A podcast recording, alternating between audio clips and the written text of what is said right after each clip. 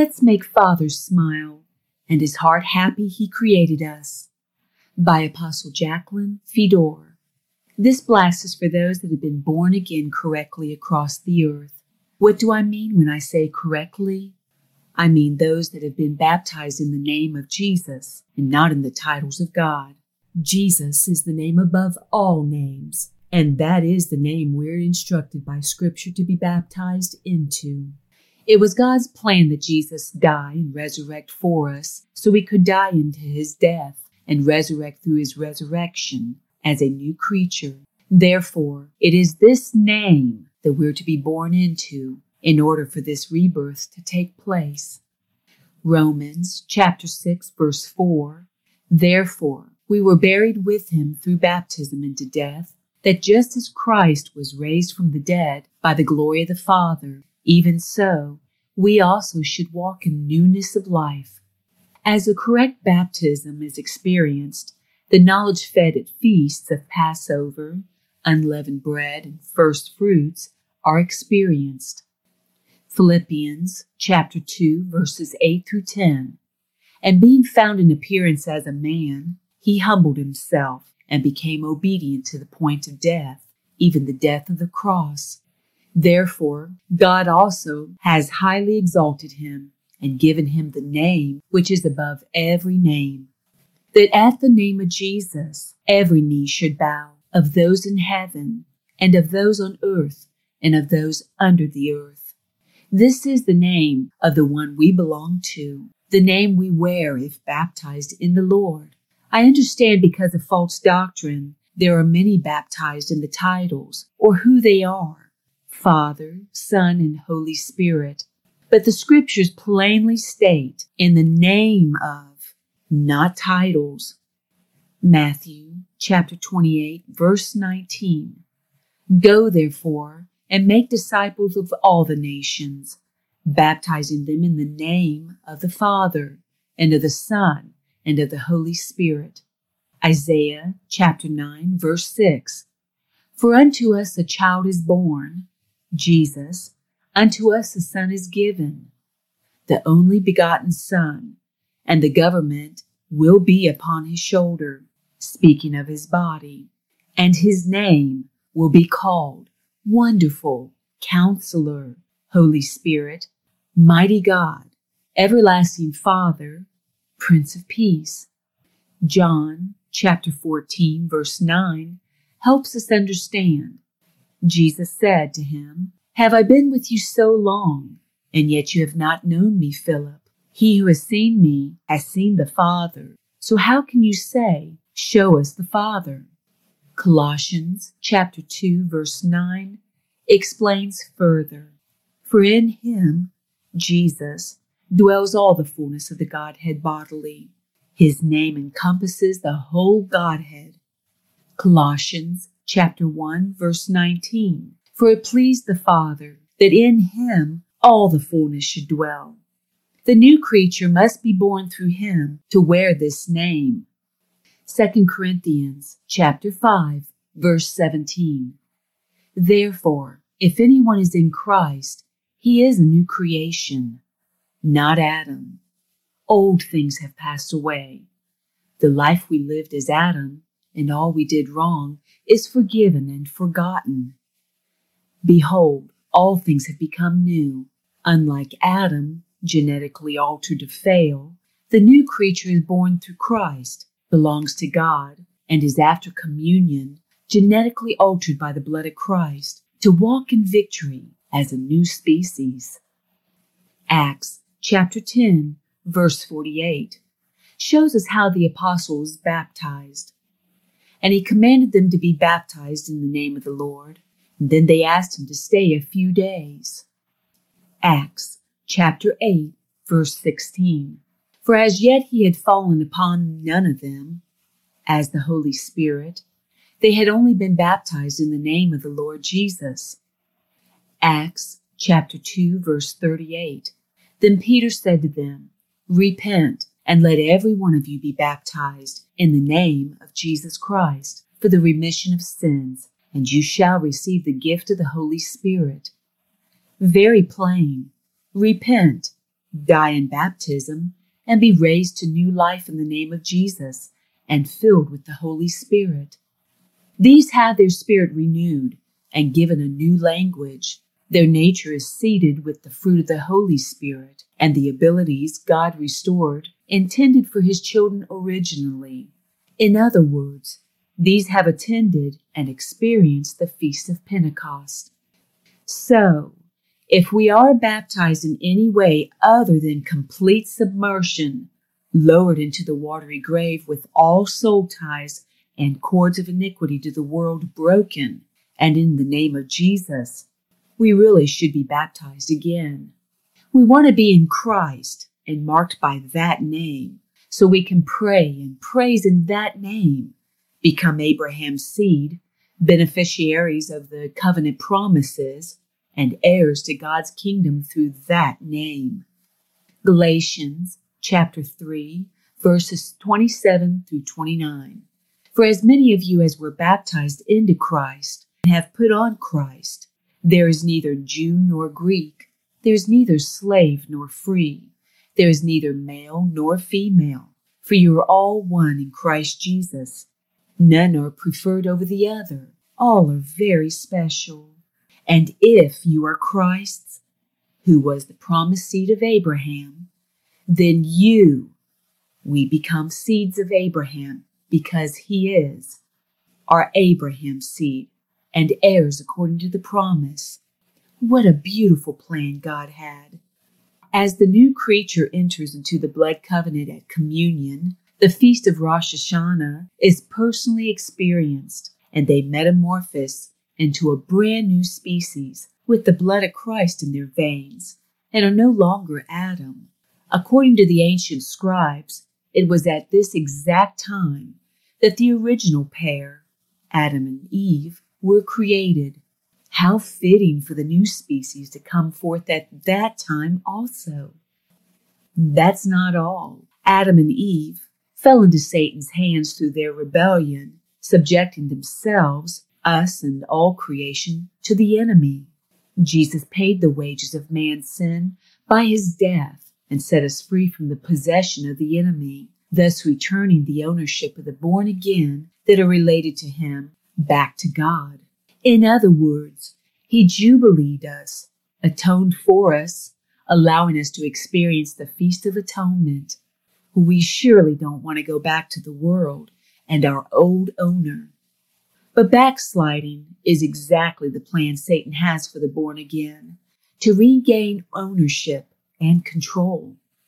He is well aware there is a new generation of people that will be left standing when the world is destroyed, when time is taken out of the picture and God's kingdom begins its regime.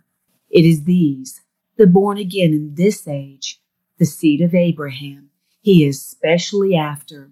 He is particularly after those that love truth, that hungrily seek in time knowledge, and are aware and sensitive to the laws on their hearts and minds, and daily using them for direction.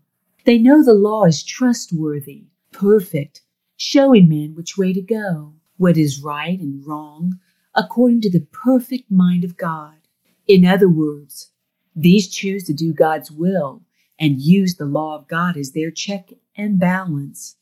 I'm not speaking of the Mosaic law that brought death to man because he couldn't perfectly obey them in his fallen state, but the new covenant laws God wrote on our hearts and minds of his new species. Jeremiah spoke of these many years ago. Jeremiah chapter thirty-one, verse thirty-three. But this is the covenant that I will make with the house of Israel, the born again are new Israel. After those days, the days of Adam's descendants, says the Lord, I will put my law in their minds and write it on their hearts, and I will be their God, and they shall be my people. Hebrews chapter ten, verse sixteen shows us the fulfillment. This is the covenant that I will make with them after those days, the seventh day church, says the Lord. I will put my laws into their hearts, and in their minds I will write them. They are there to tap into at any time for the direction and protection. Again, It is Satan's strategy to make us break God's law in hope we will annul God's covenant and he will regain jurisdiction over us. He understands the cross, covenants, and promises are only for those who belong to God and love him. The new species are in reality God's land, his property. Living stones that make up his house, having experienced the Feast of Tabernacles. First Corinthians chapter three, verse nine, for we are God's fellow workers. You are God's field. You are God's building. First Peter chapter two, verse five, you also, as living stones, are being built up a spiritual house, a holy priesthood, to offer up spiritual sacrifices acceptable to God through Jesus Christ. John chapter fourteen, verse twenty-one. He who has my commandments, studies Scripture to know God's will, and keeps them, walks in God's will daily to establish his will on earth. It is he who loves me, and he who loves me will be loved by my Father, and I will love him and manifest myself to him. Luke chapter eleven, verse twenty-eight. But he said, more than that, blessed are those who hear the word of God and keep it. The blessings are for the obedient. In fact, did you realize the seed of Abraham are blessed today because Father Abraham obeyed God? Genesis chapter twenty-six, verses four and five. And I will make your descendants multiply as the stars of heaven. I will give to your descendants all these lands, and in your seed all the nations of the earth shall be blessed. Because, here is why, Abraham obeyed my voice and kept my charge, my commandments, my statutes, and my laws. John chapter fourteen, verse fifteen, if you love me, keep my commandments. Luke chapter six, verse forty-six, should make the world's church cringe and the new species to contemplate their walk very carefully. But why do you call me Lord, Lord, and not do the things which I say? If the enemy can cause us to break the law, disobey Scripture, we will not be among the blessed until we see our mistake and repent. Meanwhile, a crack is formed and is wide open for the enemy to come through to attack us and the rest of the body we're a part of. Why does Abraham's seed experience the world's problems, sickness, pain, death, et cetera? It is because of unaddressed broken laws and opened cracks. Another successful means of carrying out Satan's plan in the attack against the new species of man is through the people of his world that he still owns. They are puppets in his hand, shaped to come against truth, God's people, and most of all, come against God's plan for the restoration of all his creation. He causes them to mock and scoff end-time knowledge, as well as those that proclaim it. His tactics are so subtle, it is many times difficult to understand or even recognize the attack because he uses clever, indirect, sneaky methods to achieve his cunning strategy. In other words, slick, shrewd, sly, and clever. He is a false prognosticator, the father of lies, and uses every trick in his evil mentality to sway God's people from walking in truth and obeying the law. Whatever it takes, he wants to pull the new species back to his body and destroy the body of Christ.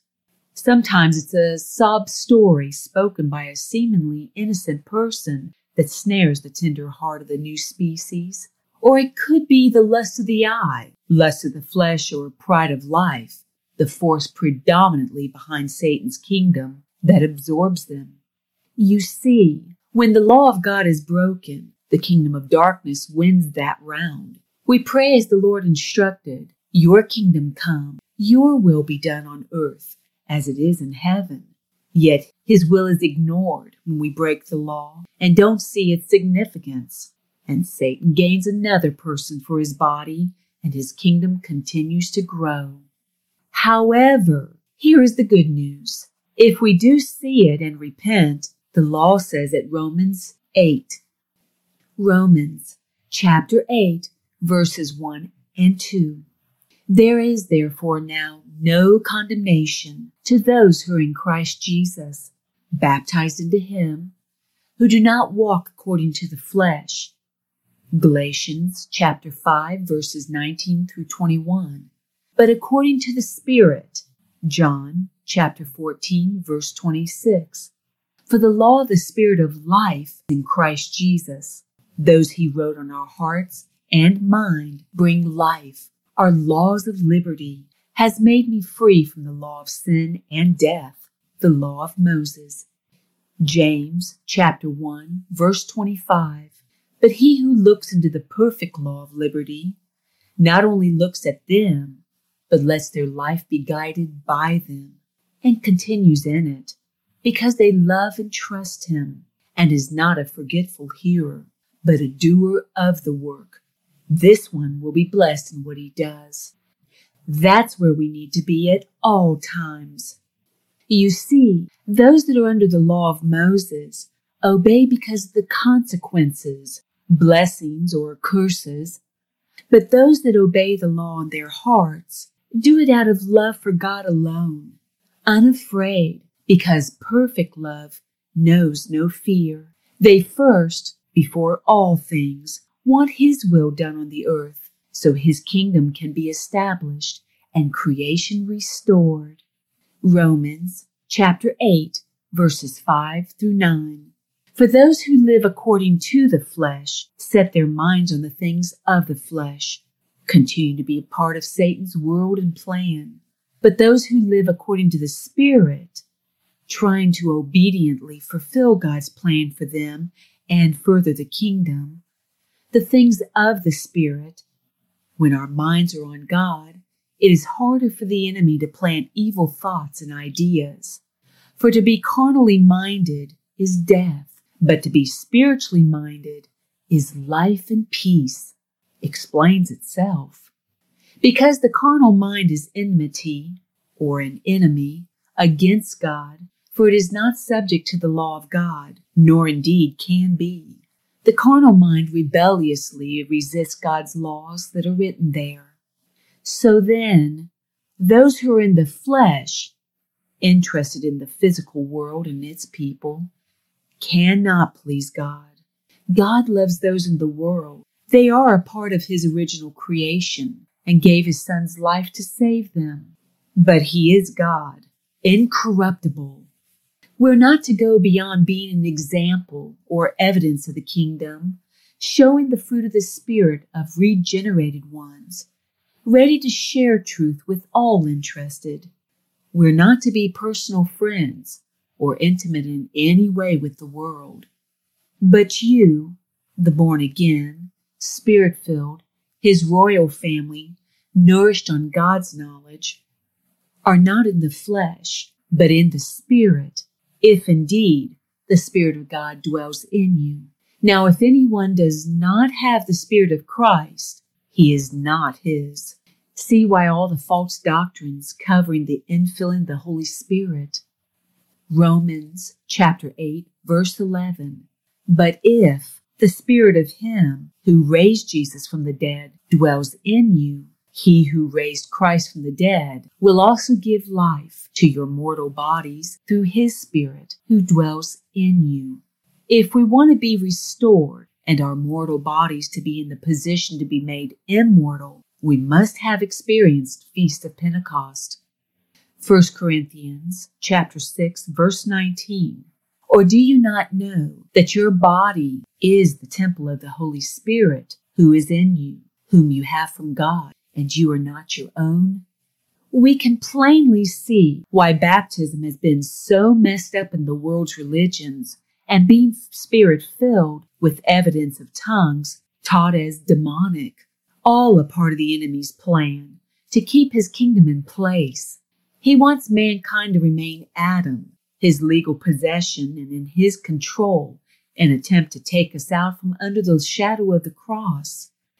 He for sure wants us out from under the blood covenant of the Lamb as well, and out from under the law. Satan wants to keep us his children.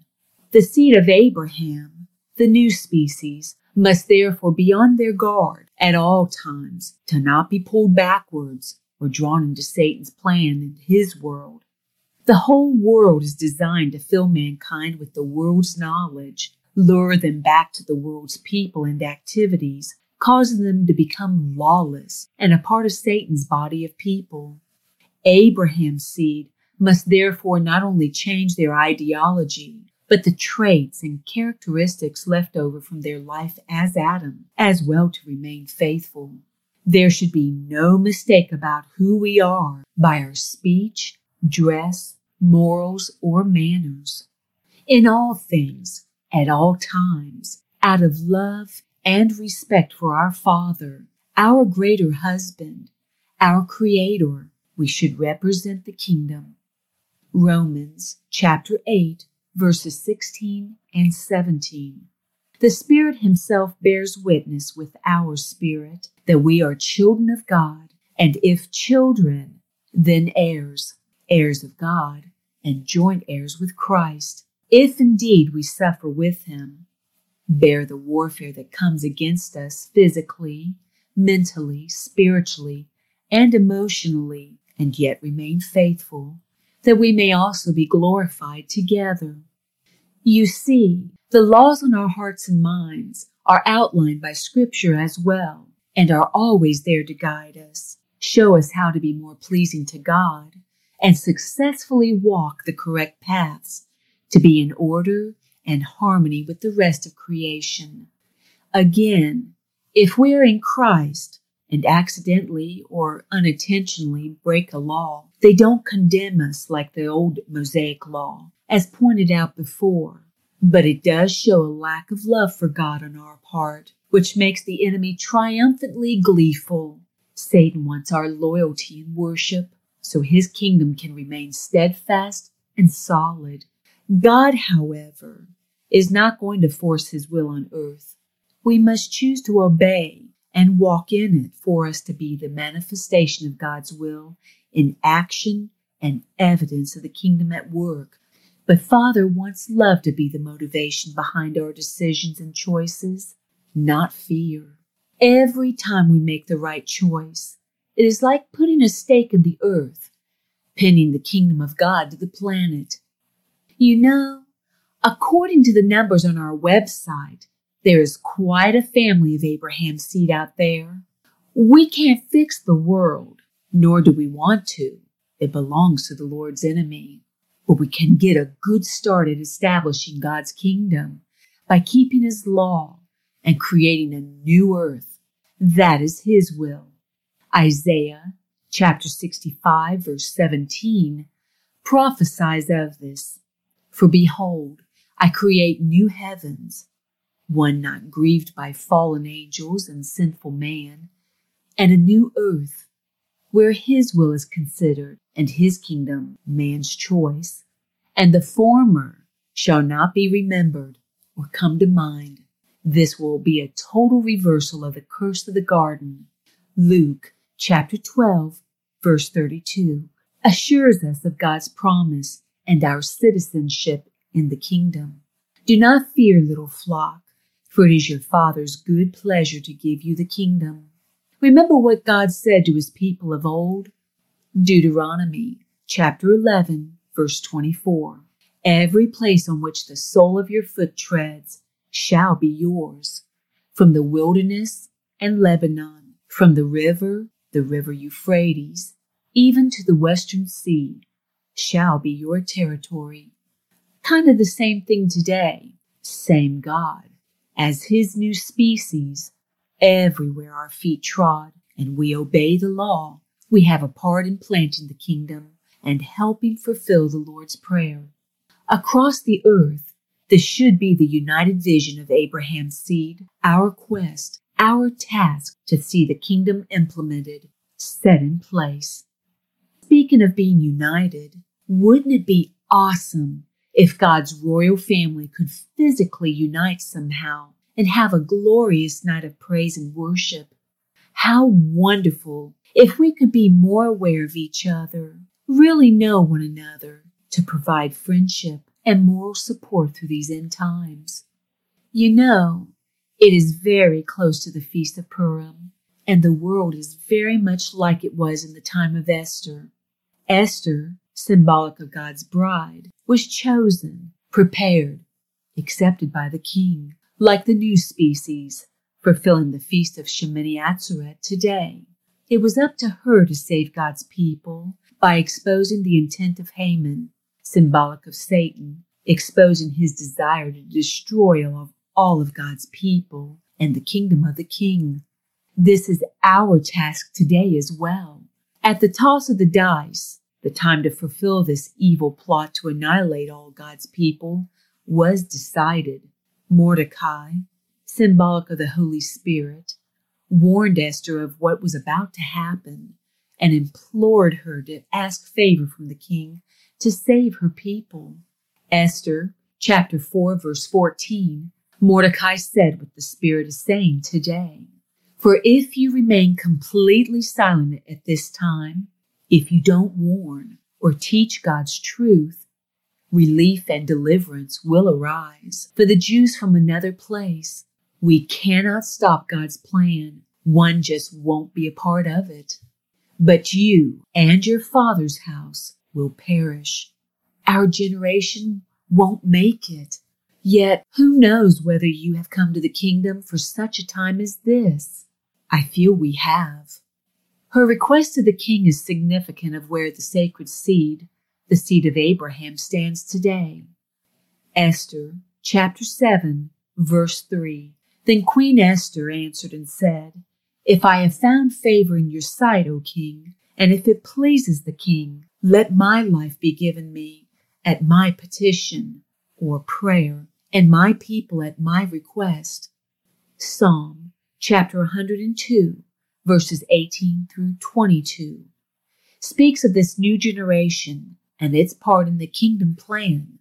This will be written for the generation to come, that a people yet to be created, the end-time generation, may praise the Lord. For he, Jesus, looked down from the height of his sanctuary. From heaven, the Lord viewed the earth, to hear the groaning of the prisoner, those trapped in the world, enslaved in its systems, and engulfed in its problems, to release those appointed to death, made mortal through the fall of Adam, to declare the name of the Lord in Zion, New Zion, and his praise in Jerusalem, New Jerusalem. When does this happen? When the peoples are gathered together, and the kingdoms to serve the Lord. Awesome. Romans chapter eight, verse nineteen reveals all creation is waiting on this, for the earnest expectation of the creation eagerly waits for the revealing of the sons of God. Romans chapter eight, verses twenty through twenty-one. For the creation was subjected to futility, not willingly, but because of him who subjected it in hope. In hope, mankind would see the hopelessness of this world and its God, and seek the kingdom of the great I Am. Because the creation itself also will be delivered from the bondage of corruption into the glorious liberty of the children of God. To accomplish this promise of restoration, the end-time knowledge of God must be spread across the earth to blot out Satan's lies, false doctrines that promoted and encouraged the false teachings that infrastructured the beastly systems of this world must be exposed so God's people can build stable lives based on truth, and the kingdom can cover the earth as prophesied at Isaiah chapter eleven, verses six through nine. Isaiah chapter eleven, verses six through nine. The wolf also shall dwell with the lamb, the leopard shall lie down with the young goat, the calf and the young lion, and the fatling together, and a little child shall lead them. The cow and the bear shall graze, their young ones shall lie down together, and the lion shall eat straw like the ox. They will not eat each other or harm us. The nursing child shall play by the cobra's hole, and the winged child shall put his hand in the viper's den. They shall not hurt nor destroy in all my holy mountain, for the earth shall be full of the knowledge of the Lord, as the waters cover the sea. Closing thoughts. As Satan's knowledge and wisdom has been the guiding factor behind the world we live in today, through the hands of Adam's descendants, so the kingdom of God is right this moment being established by the hands of Abraham's seed, which is Christ, the Word of God, through his descendants. They rejoice in the law as they are nourished by the truth, fed from the Lord's table at the feast of Simchat Torah. They delight in knowing and walking out his will, and are doing their best to release the living waters of truth across the earth as God multiplies the seed of Abraham according to his promises to Abraham, Isaac, Jacob, and us. So let us really heed First John chapter two, verse fifteen. Do not love the world or the things in the world. If anyone loves the world, the love of the Father is not in him. Pay attention as First Corinthians chapter fifteen, verse thirty-three warns. Do not be deceived. Evil company corrupts good habits.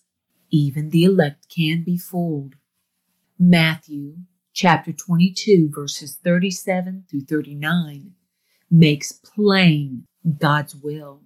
Jesus said to him, you shall love the Lord your God with all your heart, with all your soul, and with all of your mind. This is the first and great commandment. And the second is like it. You shall love your neighbor as yourself. Our neighbor is New Israel, as we are commanded to not be a part of the world. Remember when Father looked down at the mess Adam had become in Genesis chapter six, verse six? He regretted he had even made man. So as the first of his new creatures, let us make Father smile and his heart happy. He created us.